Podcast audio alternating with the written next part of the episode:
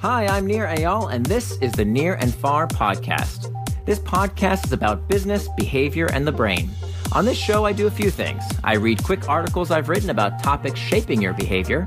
I interview authors of books I enjoy, and from time to time, I devote episodes to answering your questions.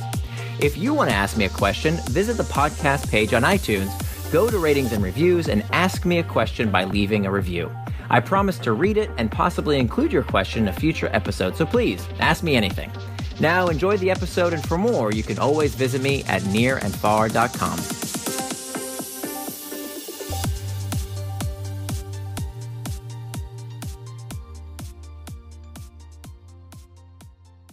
Good products start with good questions by nearandfar.com. Written by Nir Eyal. Nir's note. My friend Jake Knapp just published a fantastic book titled Sprint: How to Solve Big Problems and Test New Ideas in Just 5 Days. The book details a process he and his colleagues at Google Ventures used to quickly go from idea to prototype to live test. Jake put together an exclusive excerpt from the book for nearandfar.com readers. Here it is. Monday of the sprint week begins with an exercise we call Start at the End. It's a look ahead to the end of the sprint and beyond. You and your team will lay out the basics, your long-term goal, and the difficult questions that must be answered to get there. When a big problem comes along, it's natural to want to solve it right away. In your 5-day sprint, the clock is ticking, the team is amped up, and solutions start popping into everyone's mind. But if you don't first slow down, share what you know, and prioritize, you could end up wasting time and effort on the wrong part of the problem. Starting at the end is like being handed the keys to a time machine. If you could jump ahead to the end of your sprint, what questions would be answered? If you went 6 months or a year further into the future, what would have improved about your business as a result of this project? Even when the future seems obvious, it's worth taking the time to make it specific and write it down. You'll start with the project's long-term goal. To start the conversation, ask your team these questions. Why are we doing this project? Where do we want to be 6 months, a year, or even 5 years from now? The discussion could take anywhere from 30 seconds to 30 minutes. If your team doesn't quite agree about the goal or there's any lack of clarity, don't be embarrassed.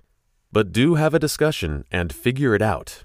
Slowing down might be frustrating for a moment, but the satisfaction and confidence of a clear goal will last all week. Your goal should reflect your team's principles and aspirations.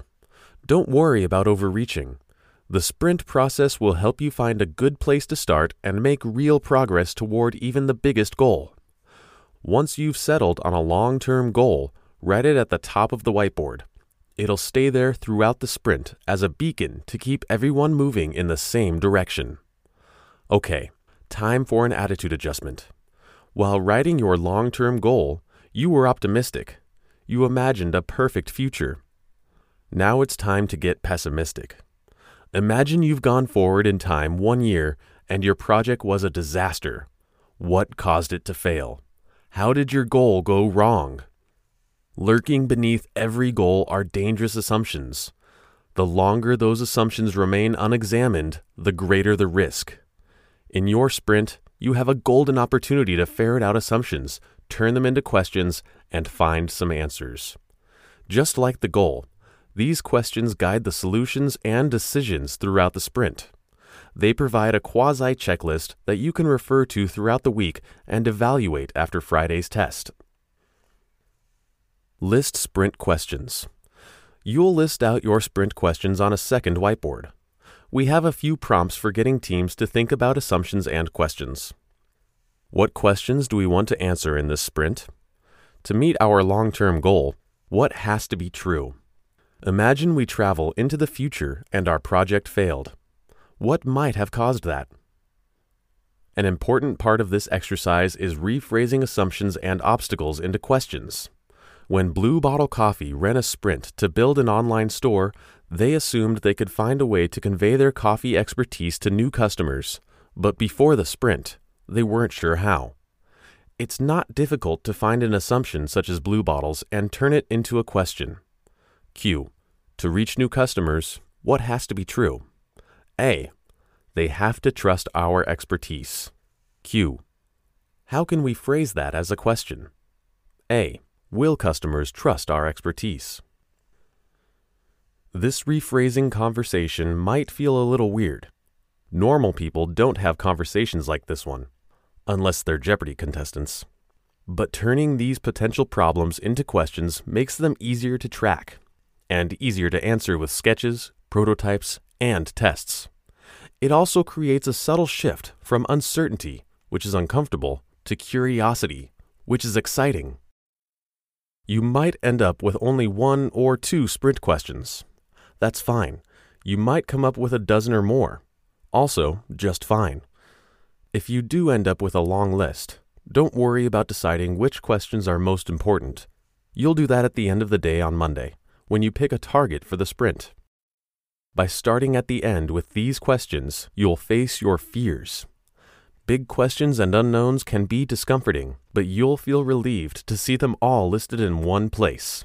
You'll know where you're headed and what you're up against. Jake Knapp is a design partner at Google Ventures. He has run more than 100 sprints with startups such as 23andMe, Slack, Nest, and Foundation Medicine. To learn how to run a sprint with your own team, check out the book Sprint: How to Solve Big Problems and Test New Ideas in Just 5 Days.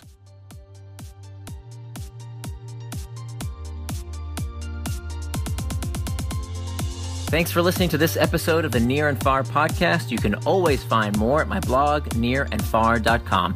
And don't forget, if you have a question you'd like me to explore in a future episode, leave me your question in the form of a review for the podcast on iTunes.